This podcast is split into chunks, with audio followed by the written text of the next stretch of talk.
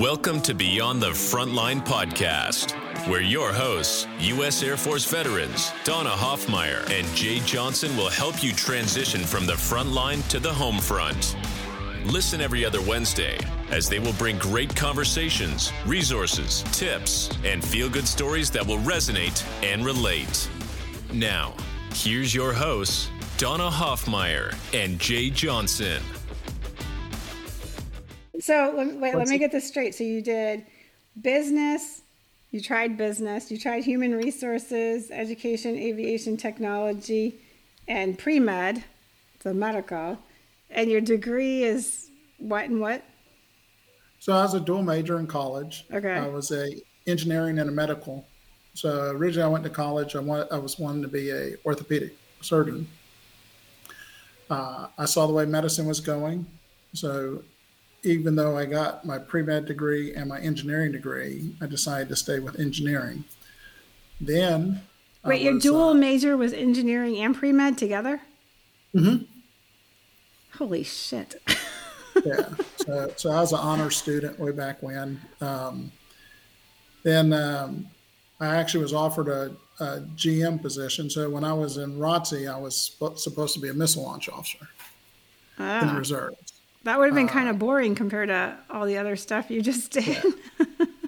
So I went in, and um, uh, a guy I worked for uh, part time offered me a general manager's position in his company, mm-hmm. which was uh, in he was a franchisee, but he had multiple uh, locations. I took those those businesses and I actually wound up turning them into 15 of the top 20 uh, in a period of about 18 months as the GM, and then corporate saw, and so I went to go work at the corporate side in HR as a VP of marketing, um, development, and human resources. So I led the expansion of the company into China back in the 80s. Oh, see, 80s. we can blame you for all of Temu and Shein, and yeah. it's your fault. You started all this. your your background is beyond extensive. I, like you, you, need to write a book. I mean, you seriously do. So, hey, I'm gonna start this, and I'm sure people are wondering like who we're talking to right now, and who's this person that has a double major in pre med and in engineering? Because I'm not sure who who takes that on. One of them alone is challenging enough. But uh, this is Beyond the Front Line, as y'all know and I am part of a team of two, except I'm missing one. So Donna's here today. Jay's out, a little bit of a family emergency. So I said, that's all right, I'll take it on because we know the guest that we're bringing on. He's actually a good friend of mine. And this is Mr. Mike Wyatt. Hi, Mike. Hi, Donna. How are you today? As good. I just like every time I talk to you, it's like a whole new, like, I can't even keep straight all the stuff that you've done and so I, I just crack. I don't even try to keep up. It's just like a new story. Every, and I swear to God, you you and I have talked, and then you're telling me this stuff. I didn't even know you had a double major. I'm like, holy crap! But even though he's super interesting, and I swear we could bring him on just for like super interesting people, we're actually bringing him on for a reason. Because Mike is a VSO, veteran service officer, and he is a very good one. And Mike and I met randomly through a mutual friend, actually his chiropractor, is a friend of mine, and calls me up and says, Hey, some gentleman and his wife came in and they were talking about veteran stuff. And they, I said they should talk to you. And I was like, Okay. And that's how Mike and I met. And so um, I've actually uh, worked with him on a case here and there and um, he comes to our veteran breakfast and every time he comes and talks everybody wants to keep talking to him because he holds all the knowledge about disabilities. And what i want to talk about today the pact act right? Because that's the new hot thing that's out there. The va finally came to be and said all right we're opening up for the pact act and we want people to apply. And they have and it has absolutely flooded the VA and they are months and months behind. So if y'all waiting for your medical records or you're waiting for responses, you just keep waiting. It's going to be a while. Right, Mike? uh, that's true. The, uh, on the record side for the VA, they're actually running about uh, nine months behind in getting people's records. God. So they're just now up to January 2023. And So- oh my lord! And we're in October, right? So we're it's going to be a while. That's going to be a Mm-hmm. while. So, see, and the joke is that he has, and I'll tell you why he's got on me about the PACT Act because I had a reason that I needed to apply, of which I didn't know. And then he's like, "Hey, you need to do this." And so after a couple prompts, I finally did, and then I've sat on it because it's a big delay. And so I told him, like, see, procrastinators like me are helping people like you. I'm waiting for the wave to go by. so, so let's start with PACT Act, what it is. Uh, we keep throwing the acronym out, but just in case there's somebody living under a rock there, what is it? So, um, what the PACT Act is, it, it stands for the Honoring Our Promise to Address Comprehensive Toxics Act of 2022. That's a mouthful. Yeah, um, so that's the new law that basically expanded um, VA healthcare and benefits for veterans exposed to burn pits, Agent Orange, and any other toxic substances and exposures that you've been exposed through throughout your career. So it's not just war-related, uh, Agent Orange, uh, radiation, asbestos, um, things like that. But the thing that it also did was it opened it up to uh, spouses and dependents. So everybody's probably heard the Camp Lejeune Oh, the water. water contamination. So right. that came about um, as well because of a, a whole lot of lawsuits uh, for stillbirths, um, the amount of Parkinson's and Alzheimer's and dementia in veterans. So um, with those lawsuits, uh, the push went to the VFW, the um, DAV, and the American Legion to get Congress to act, and then they passed this, and it got finally got signed into law in 2022. So um, this now it's the largest comprehensive change to VA healthcare in the history of the VA. Yes. So the goal was to get more veterans into healthcare. Um, they created three new categories to phase in, uh, so veterans can receive more hospital care, medical services, and nursing home care. What people don't realize is that their dependents also qualify. Um, so, and I know we've talked a little bit about it, uh, but to get that done, so example would be uh, for the contaminated water sources, there is a, a separate legal, um, uh, couple uh, legal agencies. So the DAV has one, the VFW has one, um, and the American Legion have one that they all work with to help the dependents file for uh, any defects or things that happen due to contamination.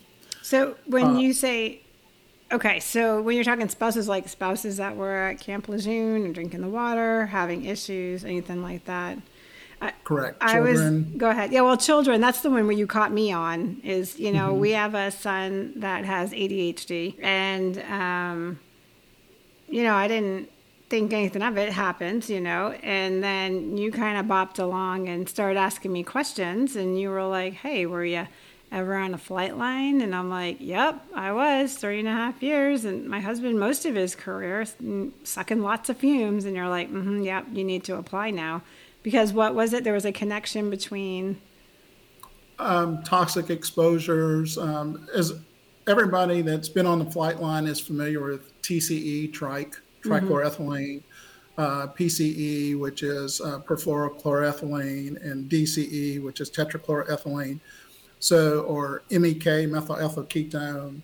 Um, they're actually toxic chemicals that were used on aviation and electronics, and even the hospital used them in, in um, bio uh, medical engineering.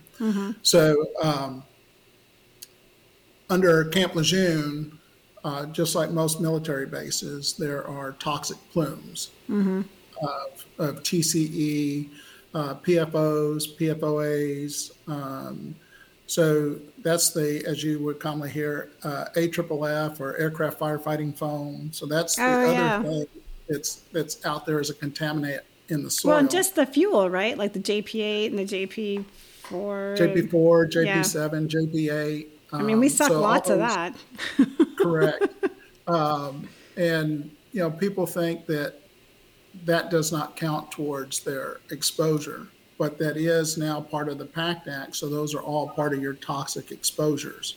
Uh, it's not just burn pits, um, you know, your exposure to asbestos. Every time you go out to the range then, and you're firing a gun, you're exposed to lead. Right? So everybody in combat is exposed to uh, a high volume of lead as well. So lead can lead to neurological issues. So that's why it's important to make a list of the bases you've been at, TDY station, deployed, a list of ships if you're in the Navy, Marine Corps, or Air Force, because there are Air Force folks that are on, on ships, as well as um, any port calls. Every military installation worldwide is considered a toxic uh, environment. Well, that's comforting now, isn't it? Right. So, Jeez. so what you see have going on right now is um, DOD and uh, the EPA and Congress has mandated that they look at all water sources on every installation uh, to look for TCE, uh, PFOs, um, polyfluorocarbons, uh, PFAs, um, and provide that. So one of the things I try to tell all active duty, if you're still active duty, every year you have an industrial hygiene survey that's done that also covers your hearing conservation, uh, your mask Oh, yeah. fitting, I right? remember that. right? So you can get a copy of that from Public Health, and that is a viable source to use as a source document if you file for your future um, toxic. But where do you go for public health? I mean, like, you know, for our medical records, we go to up to Illinois for the central, but what about your that? So you can go go back to the public health department at the local base, or you can go to each respective service has an environmental command, uh huh. and you can fill out a FOIA request and request Oh. those industrial hygiene surveys. So for the active duty folks that are getting ready to retire, I I brief them on that and I tell them, hey, go get a copy of your industrial hygiene survey. You keep that. So, and that lists everything that has MSDS, VOCs, SVOCs, those types of things. So, um, and you keep that till you die. Same thing with your medical record. Hopefully You not sooner than record. later. Gee, I mean, the way the list you're, I'm like thinking of this list, and I'm like, Lord, I see the years ticking off. I'm like, damn, 88, 87, True. 86.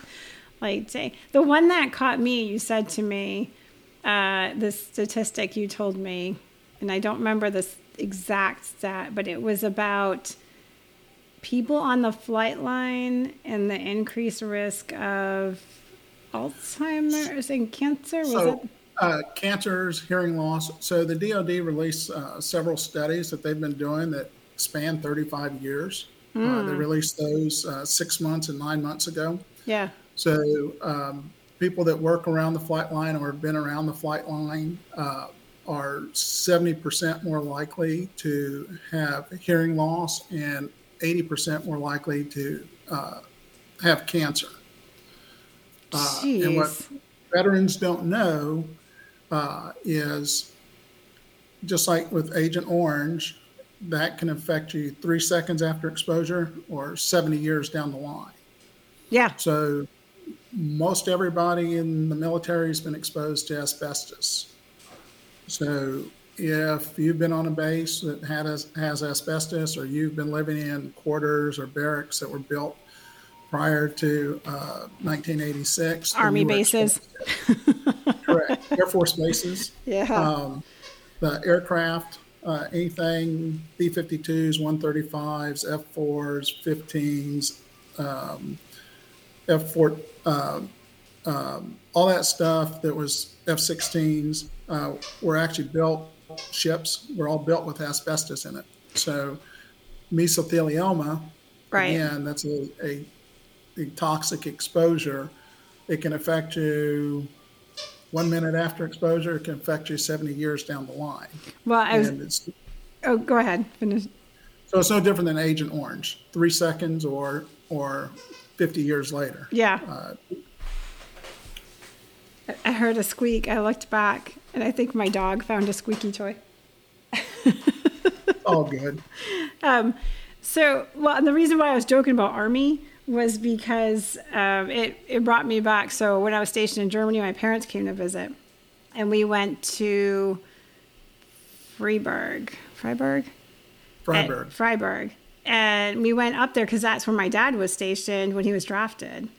And so we went up there, and I kid you not. So this is what, 40, 35, 40 years later? He could, he knew his dorm room. It was still there. so when you said asbestos yeah. in the buildings, I'm like, uh huh, yeah. Because he was like, yeah, there and the lead paint too. Oh yeah, you know, we, we yeah. forget the lead paint. So, um, mm-hmm. you know, uh, so it was good that the PACT Act actually came out because it actually did add more presumptives, you know, for burn pits and and and other exposures. So one of the things I always ask when I'm talking to somebody about disabilities is what I just said. I want to see every base ship and TDY station deployed, any yeah. ships, any port calls. So I actually look all that stuff up.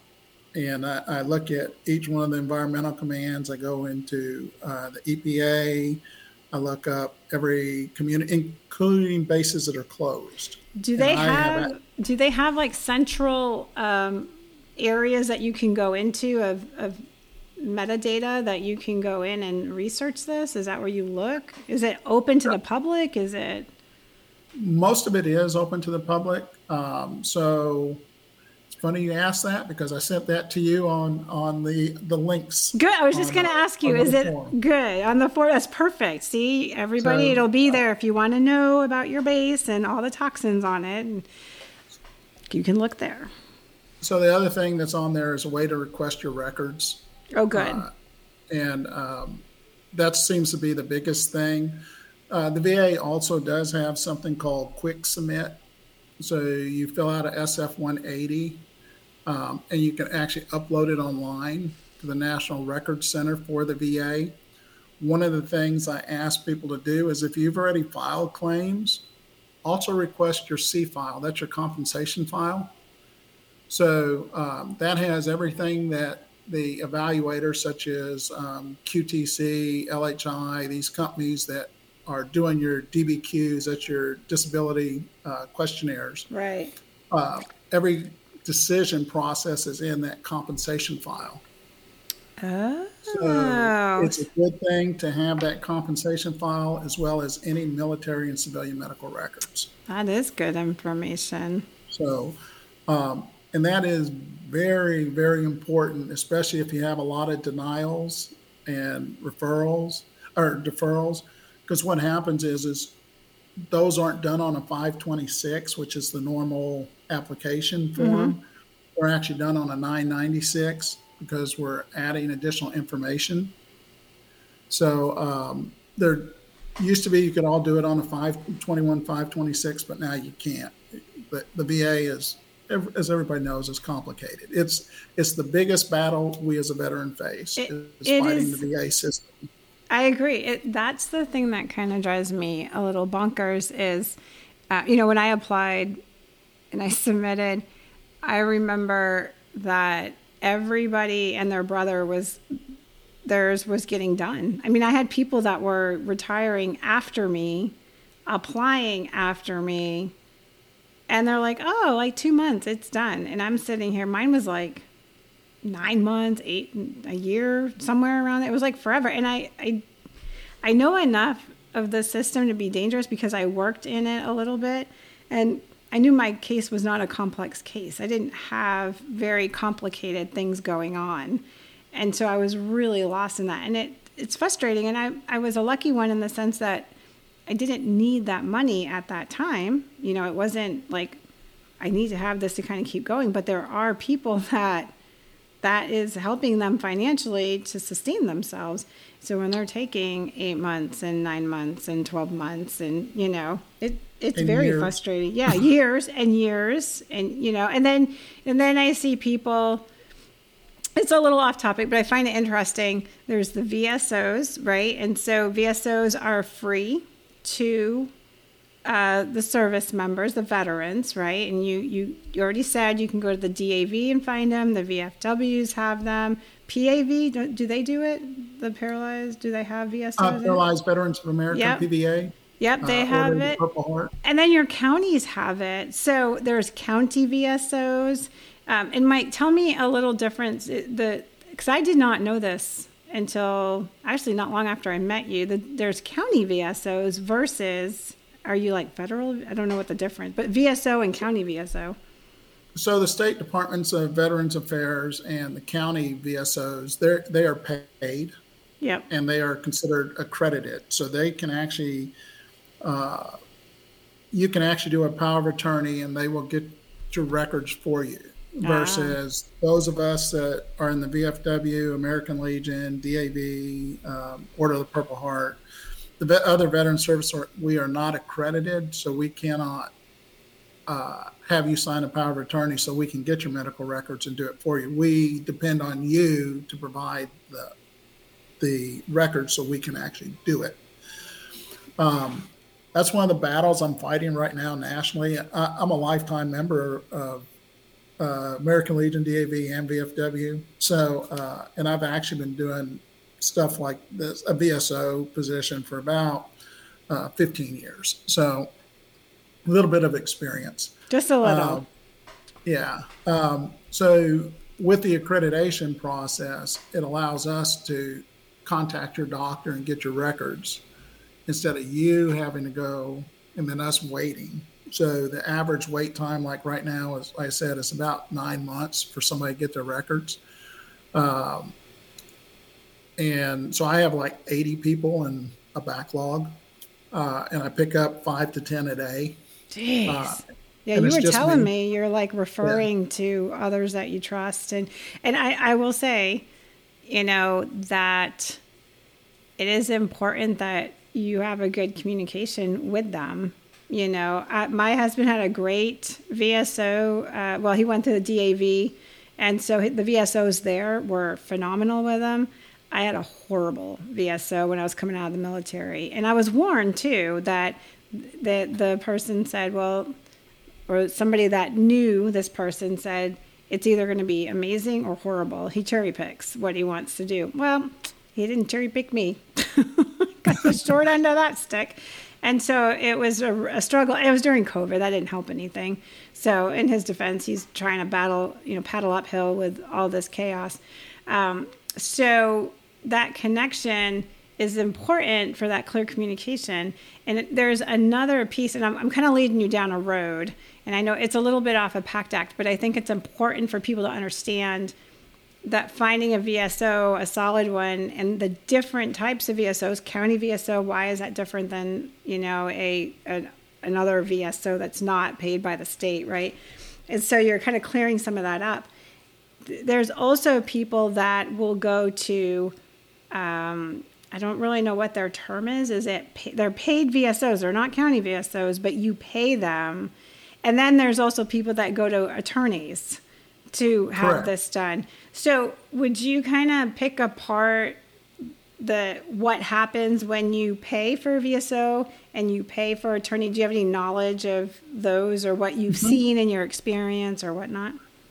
So first, one of the first things I say is for anybody that's on active duty and they're getting ready to separate, do BDD, which is benefits delivery on discharge, before you get out, so that your Right. disability is done when you get out. And that's 6 months out, right? They can start. it's 90, ni- uh, three to six months out Right, that you need to do that. Right. Uh, two years out, you need to start ins- to ensure that you have all your medical issues documented.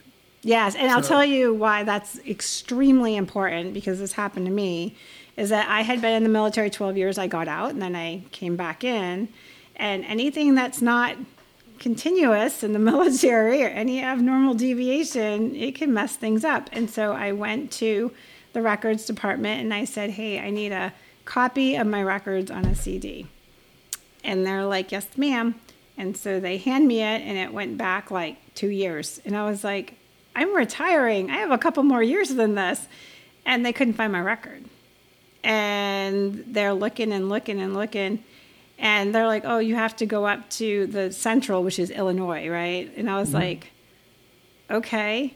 Um, and then before I ended up doing that, I don't know, we had a discussion and they said, let me look one more place. They said, let me look down at Lackland. Apparently, my record was in the basement in Lackland somewhere. My so, entire career was sitting hard copied, not uploaded, in a basement in Lackland. And I was very lucky there was no flood or some randomness that happened. Um, that actually happens quite a bit. So, because of a lawsuit and because of the things going on at the National Records Archive, a lot of this, some of your records are at the National Records Archive, and some is now at your service. When you so, say some, what does what does that mean? 60 40 or I hate to say it's a crapshoot. Um, so Shocking. Yeah, some of it could be all of it or none of it. So the National Records Archive is supposed to, if they don't have it, they're supposed to contact your service. Oh, okay. To, to get you copies. Gotcha. Um, if you live close to a base, it's easier for you to just go into right. the hospital and try to get a copy if you can. So right. uh, TRICARE records go back about 30 years. Mm. So, um, but to get back to your other discussion, yes, uh, the sorry. other one, um, no, that's fine. Um, the difference between the county VSOs, they're paid uh, by your county or state, same as a, as a, a veteran VSO. Mm-hmm. So that service is free, but they're paid. Right. So the veteran service officers, we're all free. You volunteer, right? That's the thing. You well, you yeah. volunteer. We're all volunteer. County and, VSOs are paid by state. It's still free to the service member. That's the whole thing. Veteran service right. member is still free.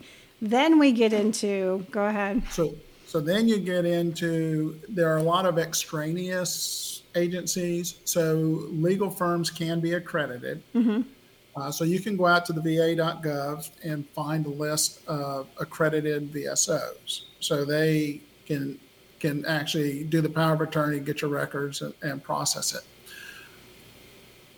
The lawyers can charge you. Mm-hmm. Uh, so it's not like if you get a Medicare disability lawyer where they're capped at six thousand dollars. A lawyer or whoever can get whatever uh, a percentage of your back pay. So it's whatever's negotiated. Right. Um, I've seen some people pay as much as twenty thousand dollars and only come back at fifty percent. So, uh, and I, I, work with some of those to get them to one hundred percent.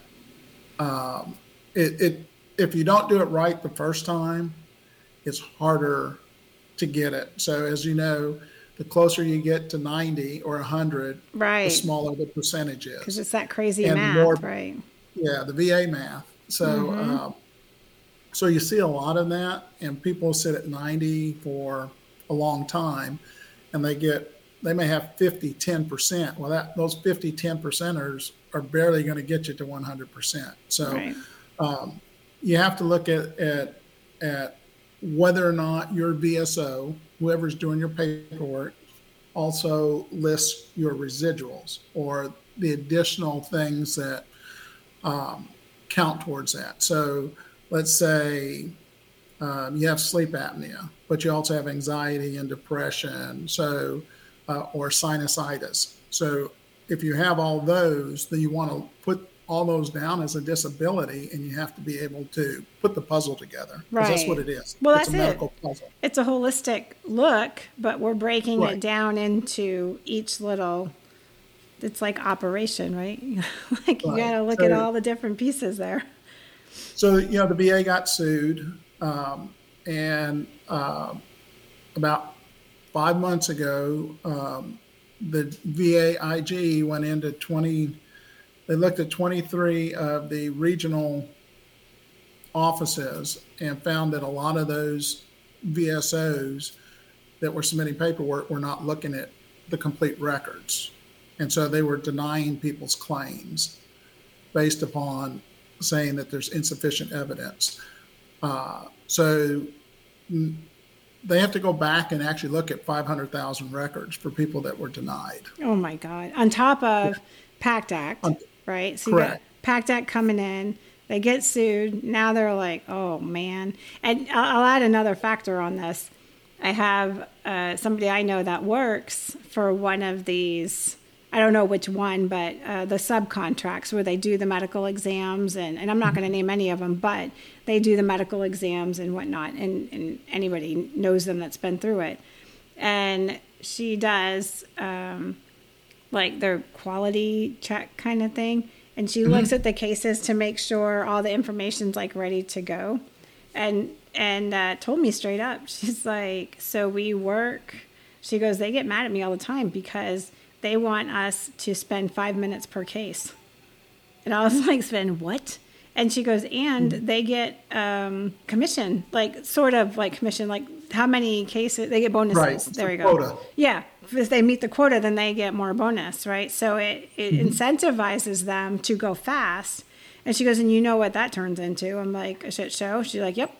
And so they're they're missing stuff, you know, they're sending in incomplete stuff or you know whatnot because they're not even given the time. And she's like, they get mad at me all the time because I take longer, but I've been on the other side of it, you know. So I'm not gonna compromise, you know. Like, damn, Right, that was an eye opener for me. Well, there's been a couple undercover investigations that have actually been done. NBC published some stuff here about a week ago. Uh, so, uh, where, you know, they said, yeah, you know, we're in, in a quota system. So if we find one thing that we can deny it, we just deny the whole claim. That's yeah. So, yeah, because they, they have the quota system. So, um, I know there's a lot of people that have also had um, their disabilities and appeal.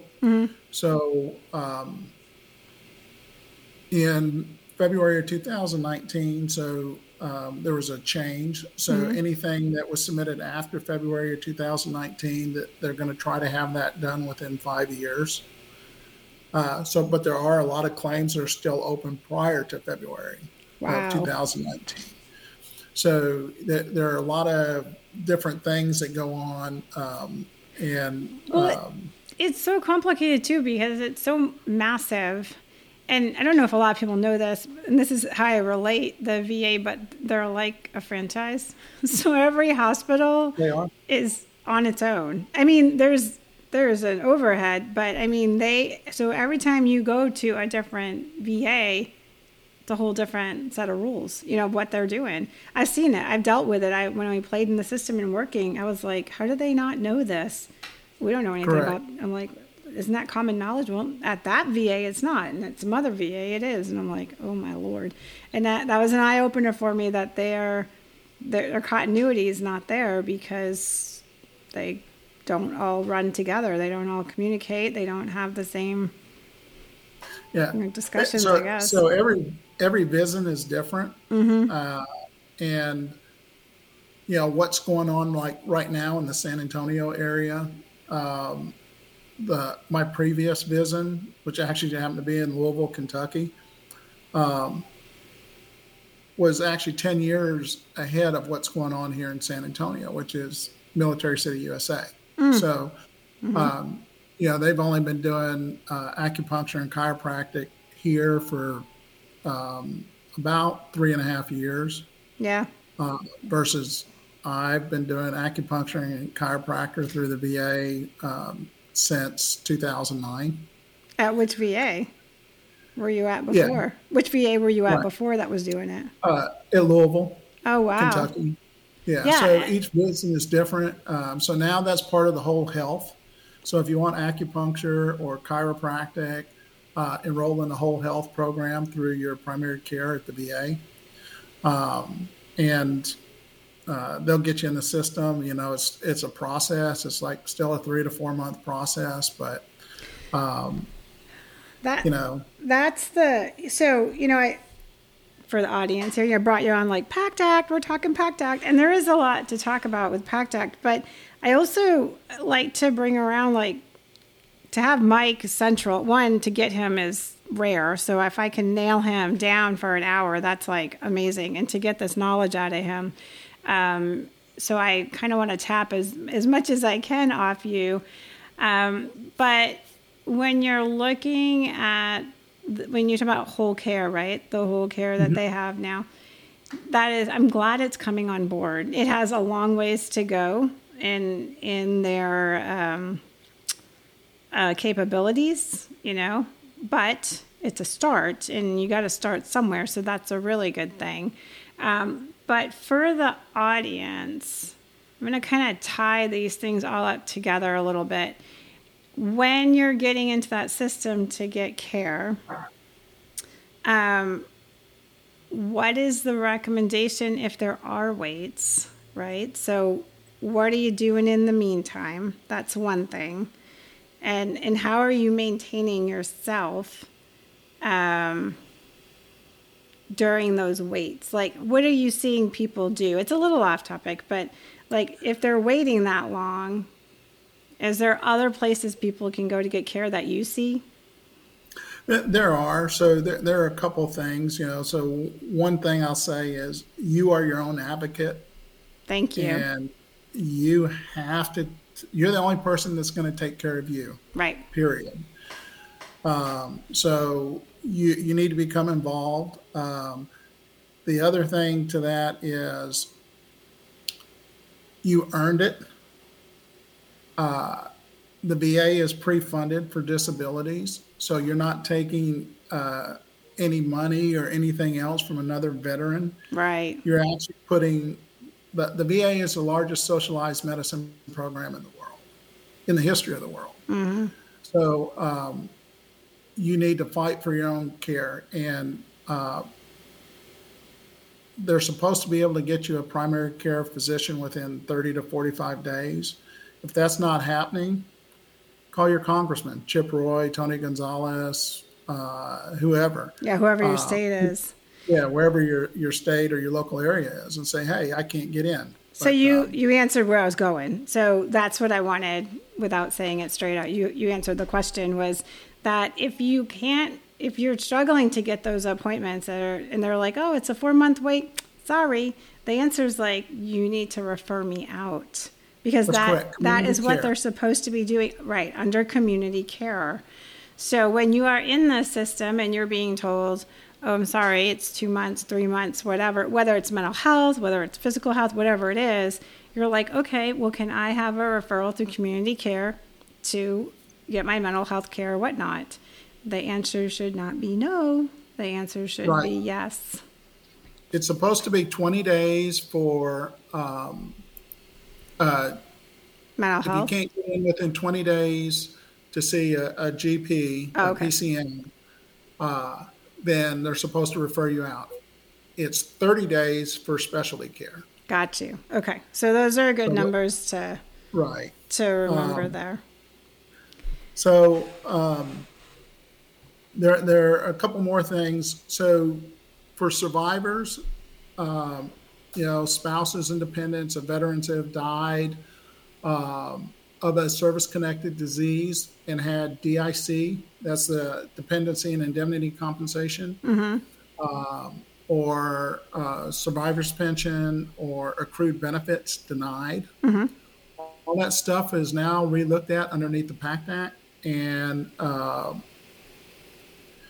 the VA is supposed to be contacting you as a if you're the dependent, but as we know, that doesn't work that way. Right. So it would behoove you if you know a dependent or a survivor who had somebody that passed away to actually get them to contact the VA and re- have them relook at their uh, dependency and indemnity compensation, as well as um, possible accrued benefits or survivor's pension. Accrued benefits. So if you die, uh, this is one of the things. Be sure that you have somebody identified in your will as an executor.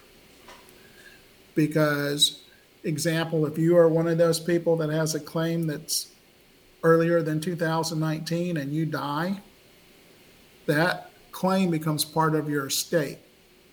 And hmm. the executor is is obligated to close your estate to file for the accrued benefits. So in some cases, that could be a hundred, two hundred thousand dollars.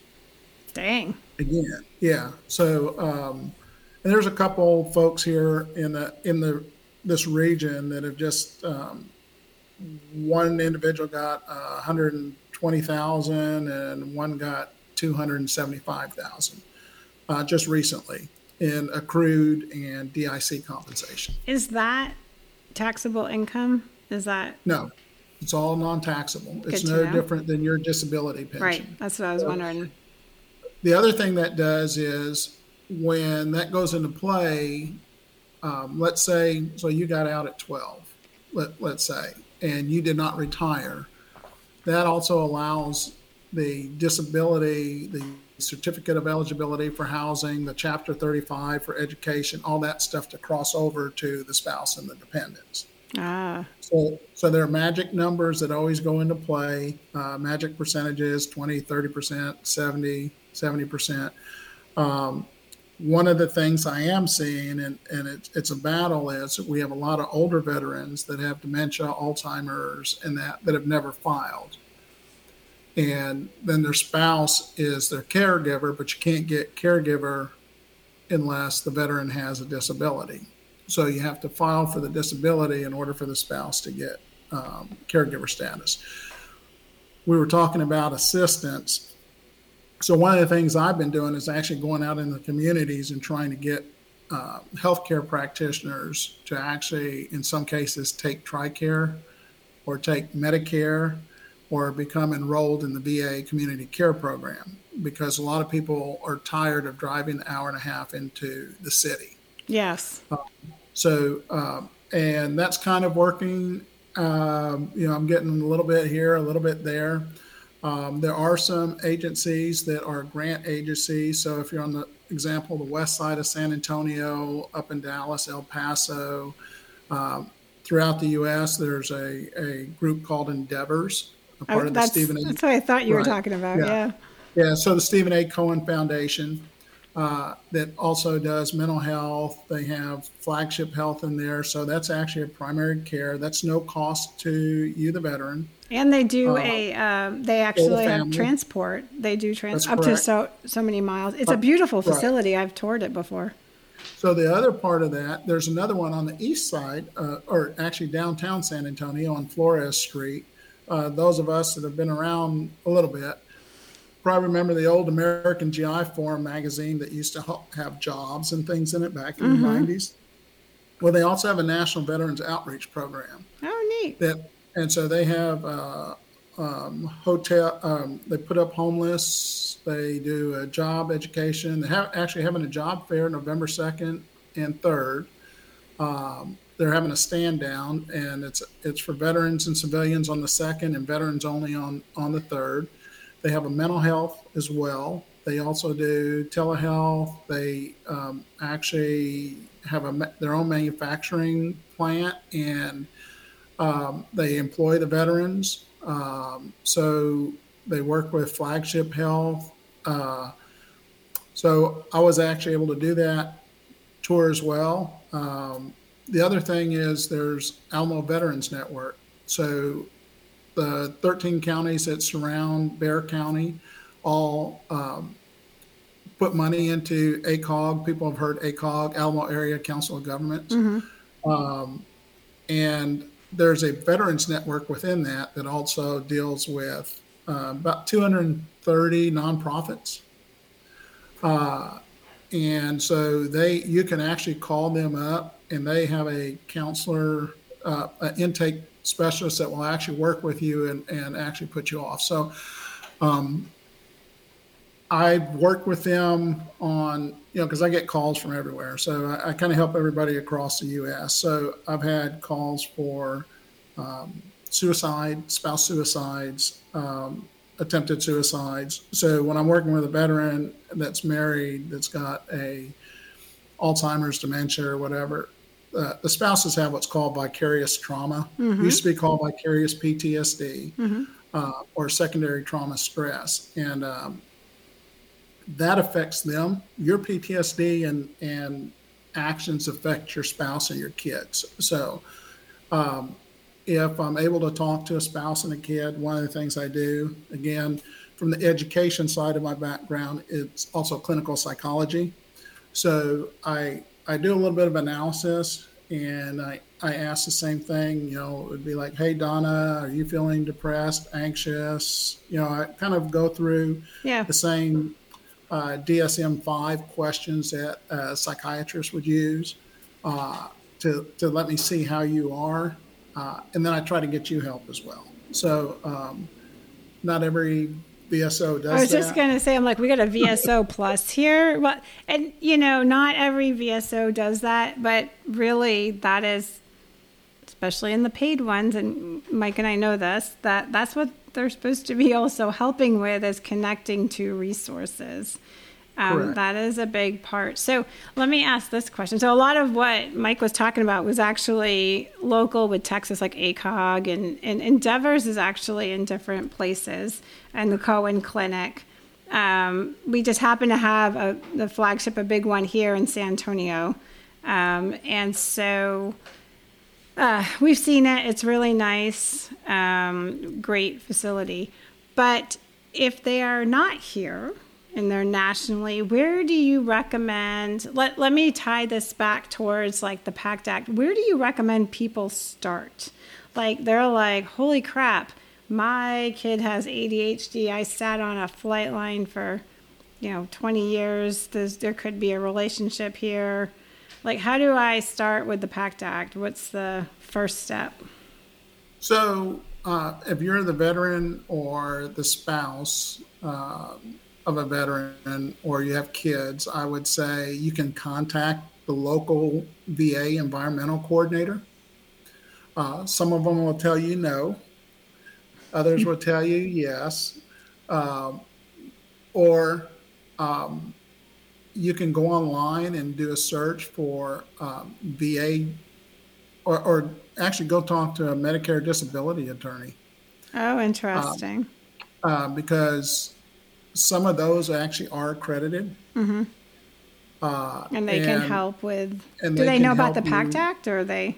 with, with the PACT Act. Oh, as well. interesting. That's So, I didn't know uh, that. But they can yeah, apply so- online, right? They can do a, a what they call intent to file, right? Intent to file. And the intent to file actually basically gives you up to one year to get the information into the system and will guarantee you a back pay to the date that you file. Right, right. So, So if um, you're not even sure, and here's the nice thing, if you're not even sure, like, like I think I want it, but I'm not really sure, just file, file it. Yeah. And if it Do pans to file. out, yeah, if it pans out that you're like, uh, it, it, that's not it, I don't have it, or or you're not doing it, or whatever, it, it really is no harm, no foul. It'll just sit there, and then I think after a year they'll just like close it. You know. Close it, right. Yeah. So it's no big deal. If you're not sure, file, do an intent for file, and then, you know, work on it from there, like I am extremely slowly. but true, true. it's in the Well, back of my know, I- head. You know, um, you know, one of the things I, I get is when I, especially when I talk to people, is, um, well, you know, I wasn't, uh, I didn't do that, or you know, I was, I'll use medical. So a lot of medical people wind up being security forces augmentees, right? So what do they do during exercises or when shit hits the fan or something? They become security forces on the, guarding the planes on the flight line. Right. So, so you are exposed to that. Right. You know, um, people in the hospital that work in the OR, NICU, ICU, um, anesthesia, oxygen, nitrogen, all those stuff are in mass quantities are considered toxic exposures. Yeah. And we're around it all day. I mean, that's what we're doing Uh, Right.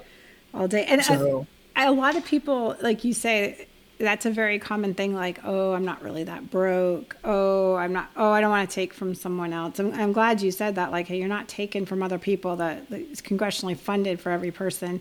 And Congress said, hey, we're going to open this up now. And VA, you got to handle this because, you know, there's a lot of, we're realizing that we stick people on bases that after everything you just said, they're very toxic. like right, and and you know the other thing is is you know according to the August second of twenty twenty uh, change to uh, the manual twenty one dash one, which is the VA Adjudicators Manual. Uh, COVID and the COVID vaccine are viable disabilities. Okay. Uh, and it's supposed to expire January 5th of 2024. So how do they already so, have an expiration date on it? Right. Yeah, I don't know. But if you, you know, that's another thing. Like if, and you know, people ask me all the time, like, oh, should I get it? Should I not? I'm like, mm, you know, you got to weigh a lot of stuff, right? So if you were somebody that did receive it and you notice afterwards that there's some effects, then apply. I mean, apply. Just put it on Correct. there. It's not it's not a problem. You are not taking from anyone else. And so when the PACT Act came down, it just finally acknowledged all this stuff. Like, how long did it take for bur- just burn pits to get acknowledged? Yeah. I had service members that are like, I just got diagnosed with asthma at 35 years old. I've never, ever had a problem. And now I can't shake the cold. I get pneumonia real easy. I wheezy at certain times. I mean, there's just a matter of time that the evidence becomes overwhelming that we had to start acknowledging. And fortunately, it was a tiny bit faster than Agent Orange. Um, but I, I am telling you, my, my father in law passed away, and we are pretty confident that it probably stemmed back to his Vietnam days, you know? And so, one of the questions I always ask um, is did you have a, uh, a vaccine reaction? Yeah. And when people give me a lot of symptoms, especially um, a lot of these younger people that are in the process of getting out of the service now, um, I will ask them, did this happen before or after you were vaccinated? So, um, and the records, when I review the records, the records will actually tell me. So by virtue of the dates. Uh, and I actually see a lot of that. Um, that a lot of them have vaccine reactions. They all have, um, a lot of them have cardiac issues. A lot of them have fertility issues. And these people are in their 20s, 30s. Um, they have joint issues, body aches. What's the one? Uh, is it conversion? Uh, God, I'm going to get the name wrong but essentially it you will have symptoms for a certain amount of time. I actually had a, a student in college, not a veteran. It was interesting. Um, she had this where one day she could walk and one day she couldn't. So some days mm-hmm. she'd come to school in a wheelchair, just like oh, it's one of those days, and then other days she'd walk in the door. It's conversion or con- I cannot remember the term, but there's an actual term with that, and there's there was a high association with the trauma and burn pits and all that other stuff going on with veterans, you know, that they were having all these symptoms, like one, they'd have the symptom, then it'd be gone, then they'd have this, and it'd be gone. Um, mm-hmm. Um, so there, there's a, I've seen so many veterans that would have, you know, a compilation of these um, symptoms of different things, and they can't get any traction. So I'm really, thankful that the PACT Act came in, you know, when it did, and that these people now are getting recognized. Because, you know, here's the other half of it: is there's one thing for the VA say, hey, this is the VASRD, you know, that's their rating system. This is the criteria you meet or do not meet, right? Black and white, like you meet it or you don't. But it is another thing when you know that you are not who you are, you are having these symptoms, you are having these issues, and then there's this psychological component when somebody says, sorry, we don't believe you, quote unquote, or you don't meet criteria. Maybe it's that you don't meet criteria. Like, what do I, and so there's that mental component that just weighs on it. So when you're increasing stress levels, you're not getting better, right?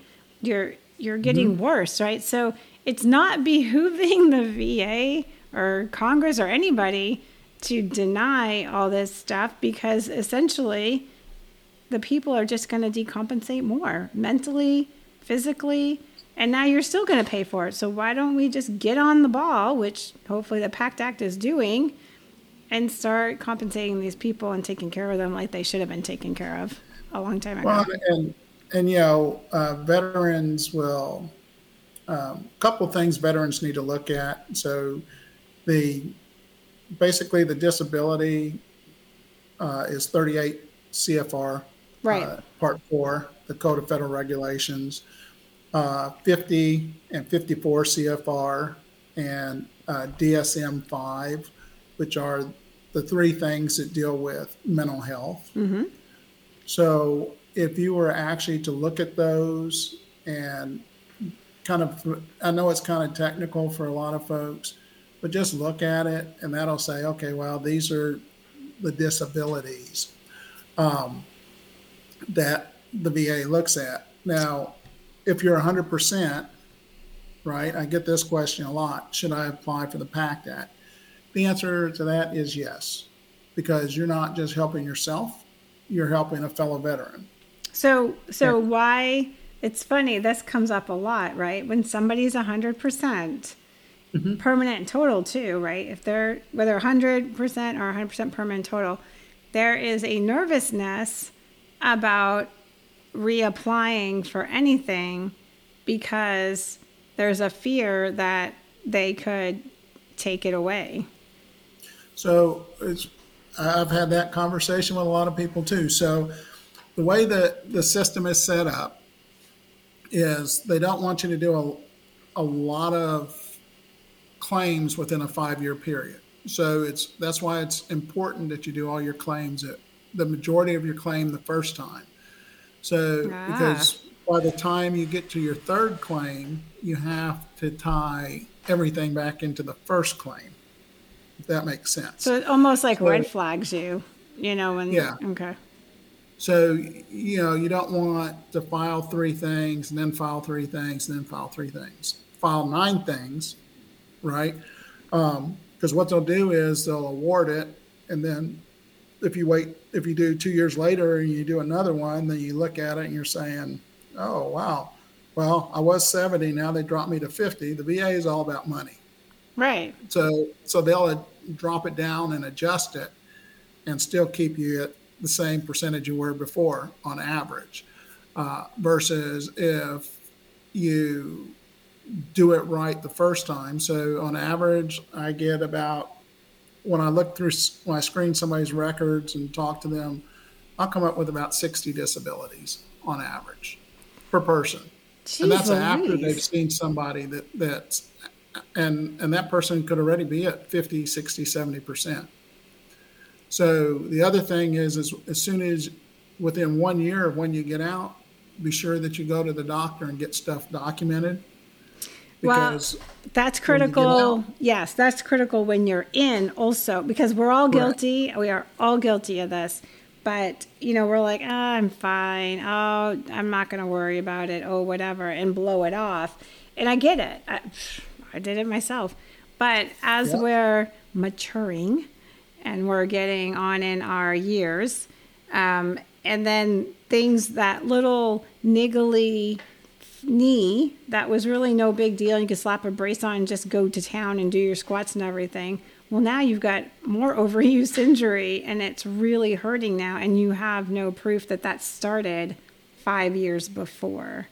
And Correct. people always have the like, oh, we're just being whiny. Like, it's it's really not. If you can reframe it, and I say this as a standing hypocrite on this because I was just as guilty. But if you can reframe your mind that you're you're just getting this documented, and don't worry, you know they're all just going to give you Motrin. I mean, if your leg's hanging off or it's just a twinge, it's all the same treatment. It's Motrin, right? Yep. And so, but at least it's documented. And then when that knee hopefully doesn't, but if it worsens, then they can follow the trail. But if all of a sudden the first documentation is you need a knee replacement and there was no acute injury, like where do they right. go from there? so, so I tell people, you know, you have to get out of. I, I, I tell them you have to get out of the good soldier attitude. Yeah. You know, you also have to get out of the suck it up, buttercup. You know, while you're on active duty. That's how hurt, we're trained. Yeah, we're, right. but we're not trained we're not trained as an individual. We're not trained as this person. You're trained to be part of a team. And if you're failing, quote unquote, your team in any level, then it wreaks more havoc, right? And so we all just Right. like, I'm fine.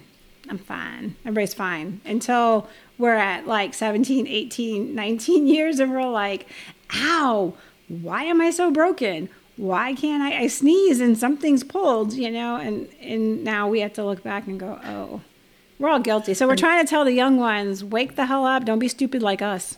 right and and you know so you know people look at me and they're like well nothing's wrong with you You look "Well, intact." I look good yeah, yeah so but you know on the inside i'm jacked up Broke. you know just, Broke as just a like, joke. yeah, i'm broke yeah Yeah. yeah, and uh, um, so and you you look at a lot of veterans and and you'll see that but you know the older we get the the less mobile you know so you know i i always have to carry a cane in the car because i never know if the back or the hips are going to go out or or whatever Oh, you know I thought so that was just your singing telegram routine that you were doing. Oh, sorry. yeah yeah you know i'm kind of working on that um, you know there, there have just been a lot of changes that have uh, uh, been happening here lately and and you know not it's not just the pact act um, you know again um, there was another lawsuit and I, and I was going to put this out anyhow but um, it came about because the veterans that were kicked out for PTSD, anxiety, uh, TBI related issues, and they got a other than honorable Yes. uh, in that, right? So, uh, which made them ineligible for benefits and things like that. Well, Correct. supposedly the VA is supposed to be looking at the 250,000. Uh, uh, the, the sorry, DoD is supposed to be re-looking at 250,000 of those uh, to recorrect to correct those as far as upgrading to at least a general discharge, which makes you eligible for benefits. So, um, if you're a veteran and you're listening to this, or you know a veteran that got out uh, because of PTSD, anxiety, depression, or TBI related issue, then they need to contact and and actually um, appeal their discharge character to the Board of Correction for Military Records. If they were less than honorable, right? If they were, yeah, if they were less than general, yeah, other than honorable. Other than Um, honorable, right?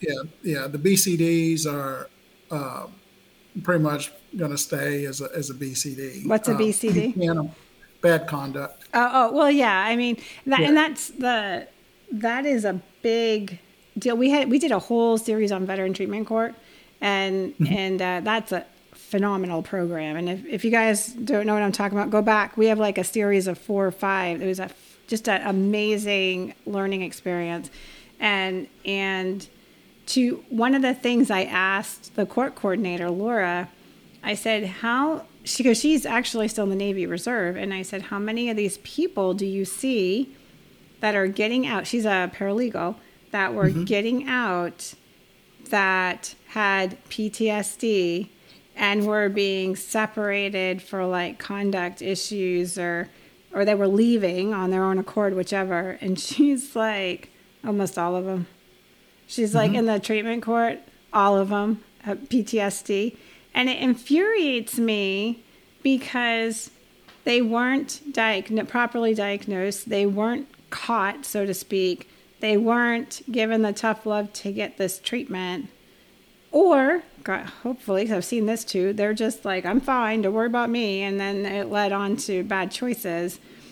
And here they are out with no benefit and in some cases bad conduct and and less than honorable and now they cannot get benefits. And where Right. where does that leave them? You know i mean that's horrible. And, and the other thing I'll tell you um, with these folks is um, when you get out, there's there's what they call a RE code. RE code. That's your reenlistment eligibility code. So, um, if you tell somebody that you're in the service and you could have got out with a general discharge, but had a RE code of four, an employer can turn you down because they'll look at that DD 214 and say, you're a RE code of four. which is what less than honorable or Less than. No, it's, it just means that the service really won't take you back in, Uh, oh yeah, right, right, right, right. I know. right? So, so reenlistment eligibility codes play a major factor on your DD two fourteen. So be sure when, if you're getting out, that you understand everything that's on your DD two fourteen. Yeah. Especially the reenlistment, the RE code. I hope mine's like a two or whatever the worst one is that they'll never take me back. That's the one I want. Four. so uh, the other thing too that I want to uh, just touch on real quick is I have a lot of folks that are um, they ask me about medical discharge versus a MEB versus retirement uh, versus just getting out. Um, so if you're given a medical discharge and a 30% disability and a severance pay, um, then that severance pay has to be paid back to the VA in order for you to get care from the VA. Lovely. So, uh, and that's a separate disability. If somebody says that uh, we'll give you a choice, um, a medical discharge or an MEB, medical evaluation board, take the medical evaluation board. What's the what's the difference uh, when you said that I, between medical discharge? Just for the audience to understand the difference between medical discharge and an MEB. I mean, there's a So- difference. So Right. So, so you have an informal uh, medical evaluation board. Uh, then you have a uh, PEB, a physical evaluation board, and then you have the formal medical evaluation. that's all in the medical evaluation board, right? That's the formality that Correct. says we're going to pay for whatever it is when you get out. But a medical discharge, what's the difference? So the difference is with the medical discharge, you're in some cases you're not necessarily eligible for certain benefits when you get out. Right. So, um, and then, you know, so I give you thirty thousand, and you're actually only going to get twenty one thousand. So people think that's a big deal, right? Well, let me let me add. Let me. Um, there's one more level to it, and the only reason I'm jumping in is because I I know this was my job for way too many years. But when you're less than thirty percent, it's severance, right? They do not do the reti- correct. It's a medical right medical retirement. That is that. So if you're less than thirty percent, you are not getting a monthly check. You're not getting any of that. You're getting. They're going to say, "Here's that severance." But there's also being separated for medical. You get nothing Nothing. That's nothing. correct. And what that what the military is saying is, hey, you're like broke enough that we can't retain you. But none of those are service connect. They're not um, like nothing to do with us. You see this in the Guard and Reserve side. This is where Correct. you see it. You don't see it in active duty. But these people can get sent out the door because they have conditions that do not meet retention standards, but the military is saying they are not military connected. We didn't cause that, which that's a whole other story. But anyway, Correct. they say, okay, you're not worldwide, you're not retention eligible. Have a good day, and then they send you out the door with zero, no severance, Right. no nothing. and and that's where um, so the DoD directive and each service directive actually mandate that the respective services follow the same disability guidelines as what's in the VASRD, the Right. 38 CFR, The right? Right? So, but they don't always. You, as a service member, they're supposed to provide you legal counsel when they're talking to you about medical discharge So uh, think- versus an informal. Right. So there's some DoD guidance on that. Now, it could have changed since I got out, but here's the rule is supposed to be now. I said, please go validate all your information because it changes all the time. But my last understanding is, and this is what we used to advise them, when they were going through an MEB, by DO, I think it's by DOD or even NDAA, I'm not sure which level, they are supposed to be provided a lawyer at the time that they are told they're having an MEB. Now, DoD. yeah, okay, mm-hmm. so DOD. Navy does it, Army does it, Air Force. You get it when you get to the formal. formal. And Air Force is like, "Oh, we don't we don't have enough staff." And I know, I literally worked with these guys. We don't have enough staff. So get some. Because if the Army and the Navy can do this, yeah, can do it. So what they do is say, oh, well, we don't have enough staff. So we do it at the formal level. We do it when it's a formal board, which is the step after the informal. So when you go through an MEB, you go through the informal, and that's the first rating. And then you say, oh, I like it, or no, I don't. And if you don't, you get to appeal to the formal board. And at that point, when you say, I'm appealing, then they give you the disability lawyer, right? The attorney. That's correct. So, so it, which I think is crap because they should be advising you before that. Now, I will say, for all my Air Force buddies, you can call the area. I think they're called ADC now, Area Disability Uh-huh. Counsel. You can Area call Defense them and talk to a paralegal, and you can ask questions. Even though they're not taking you on officially, they will answer your questions. They're good people. So, but there is that um, process that they uh, are limited on for the Air Force. So, yes. Right. So, so part of that process, and, and I'll, I'll tell you, because I was medically boarded 60 days short of 20. They offered me 30%. I turned them down. Um, when I met the board here in San Antonio, um, I came in with, again, you, you have to understand the rules. So I understood the rules. Um, you need to understand what the requirements of your job are. So that's your PULHES, if you remember your profile, P U L H E S. So every job and every service has a, a minimum standard. Um, and uh, so by the time I got boarded, I was over 20 and I'd already tried to retire and they wouldn't allow me to retire, which was kind of funny. So um, I met the board and to I met my PULHES requirement by the regulations, but my injuries qualified me for 100% medical retirement. How does that The work? board's, the board's decision was to return me to duty because it would save them uh, That about is- 40 percent in retirement benefits. So that is a tactic. I will tell you That's that correct. I have, I personally fought that fight when I was in. It was one of the last meetings I had with, I believe, I think AFRC. And I was shocked because, and for the community, this might get a little technical, but there is certain codes that return you back to duty. So you can get fully returned, go get them, Tiger, you're great. You can get an ALC one, two, or three, and, three, and yep. Each of those will limit you a little bit more. Three being the most limited, which pretty much says you can show up at work and that's about it. You can't deploy, you can't do anything else, but you can come to work. And what I found shocking was that I found stats that showed that the um, reserves, who was the smallest of the three groups, reserve, guard, and active duty, had somewhere close to 10 times more, well, probably about eight times more, uh, ALC 3s than the active duty. Active duty at the time had 44 active duty. I knew the person that was running. She was a friend of mine. I go, why do you have such a low number? She goes, well, it's more for cancer patients, like to get them back, you know. I said, oh, that makes sense. Um, and give them that chance to recover and recuperate and everything.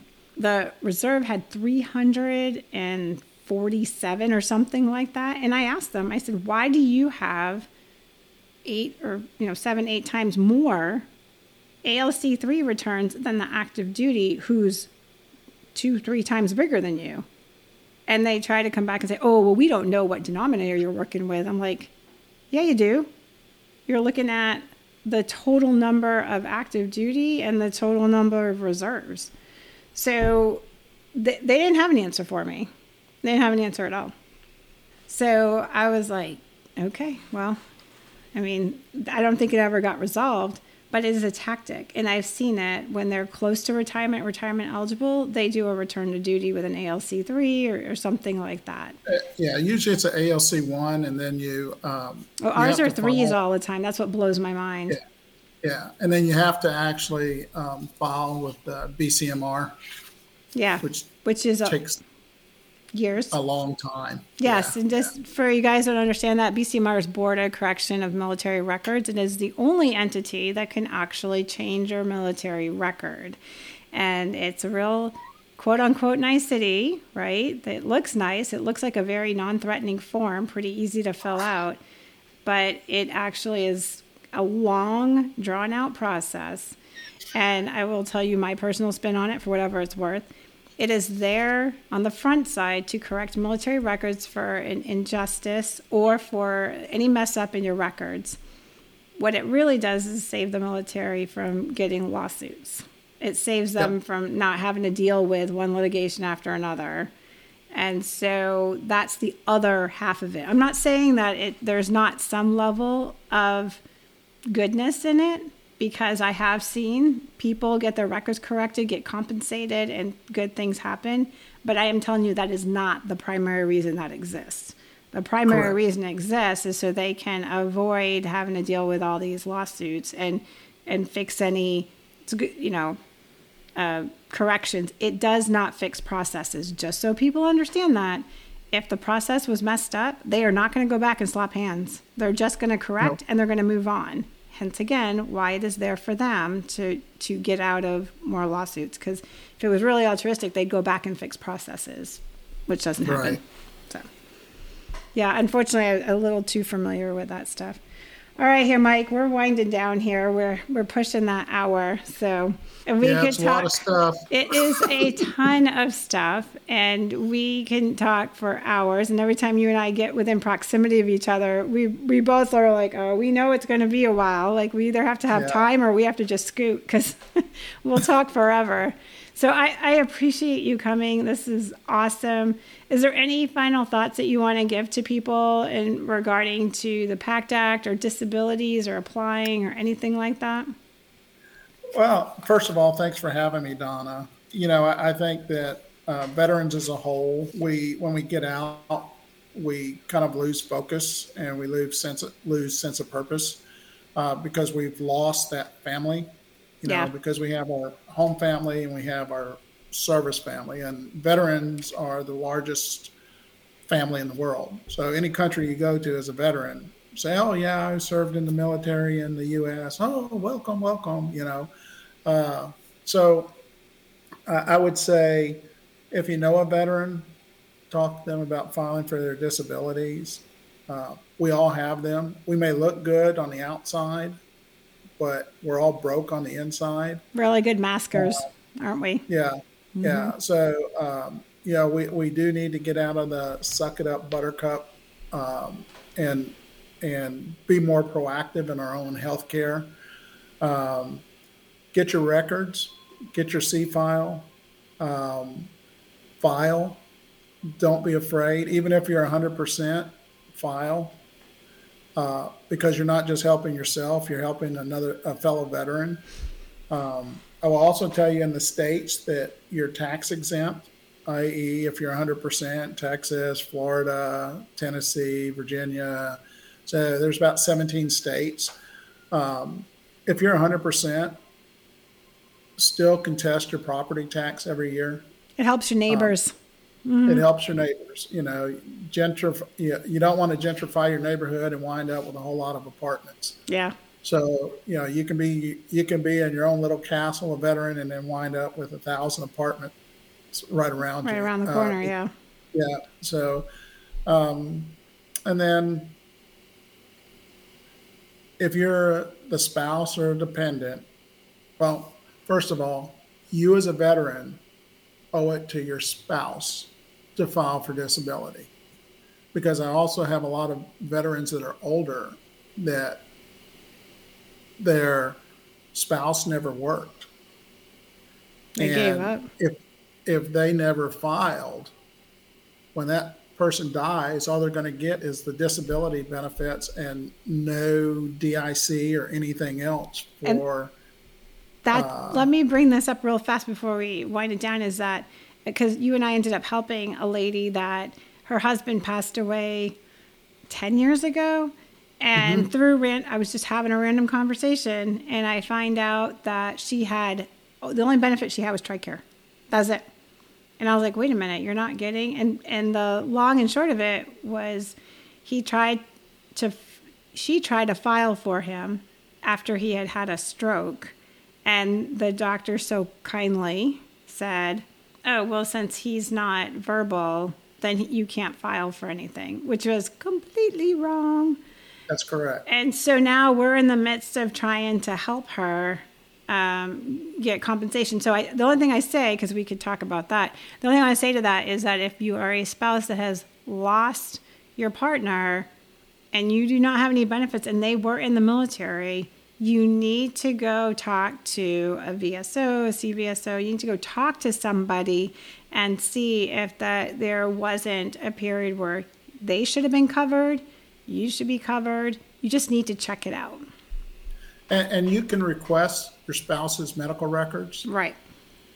Uh, so if you were married to the individual, um, the other thing is is when the when they die, you are eligible for CHAMPVA if you don't have insurance, um, and that in turn will assist you. Um, so it's kind of a little bit like Medicare in, in some instances, uh, and you could remarry in which case it goes away. But then if you get divorced or that spouse dies, then you can apply for CHAMPVA again. Oh, see, good to know. Yeah. So, um, and then two, the certificate of eligibility for the home. Tran- you know, some states will transfer all Benefits. disability benefits over to the spouse. Texas will do that. Correct. And some won't, but um, the VA will transfer the certificate of eligibility and your Chapter 35 benefits. So if you're a spouse and you want to go back to school because your spouse died, then you can file with the VA and go to school. Great. And uh, so, Okay. but yeah, so it's a lot of stuff. Uh, you know, the, the VA programs are really vast. Um, and, you know, unfortunately, I, I had to work with a lot of them while I was on active duty. So I worked with a lot of them for 13 years on active duty. So I'm familiar with a lot of them, which made it a little bit easier to do Yeah. this. All right. Well, Mike, you I said you are a wealth. You could do a whole college course on how to navigate the VA, and I, I mean it. It's it's intense and it's a lot. But for the audience, just to break it down and not to be so overwhelming, just start at the beginning. And if you're really not sure or it just feels overwhelming, contact uh, your local VSO. You can go to the DAV. You can go to the PAV. You can go to VFWs. Um, American Legion, it's all American. Legion, and it does not cost you a thing, and that is where you should start. Um, and that's that's really step one to look at everything. Yes, if you're 100%, I know it seems scary, but really evaluate everything. Look at the PACT Act. It really did open up if you have children that have learning disabilities, uh, things like my child with ADHD you know, then you really need to look at that because that actually could benefit them in the future. So, you know, we're not just doing it for us, we're doing it for our family.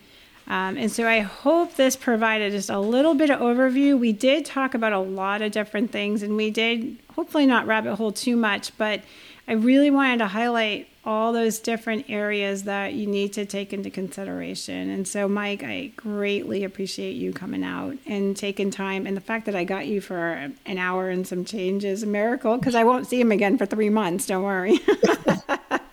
Yeah, I've got a. Um, I was actually working on a bunch of disabilities as we. Uh, so I took a break. Uh, it's, a, it's a good break. That's right. It's good. So, all right, everybody. It's Beyond the Front Line, and it's Donna here. And we just give a big shout out to Jay. Make sure everything's going well for him. I hope you guys like, share, comment, engage. We really want to hear from you guys what you want to hear about because this is all for you, our veterans and their families. So, from all of us here, from Coming Home Well and Beyond the Front Line to all of you, we hope you have a great week. Thanks for listening to Beyond the Front Line, a podcast of Coming Home Well. Join us every other Wednesday. And if you enjoyed this episode, please share it with others, post about it on social media, or leave a rating and review. Thanks again. And until all are home and all are well.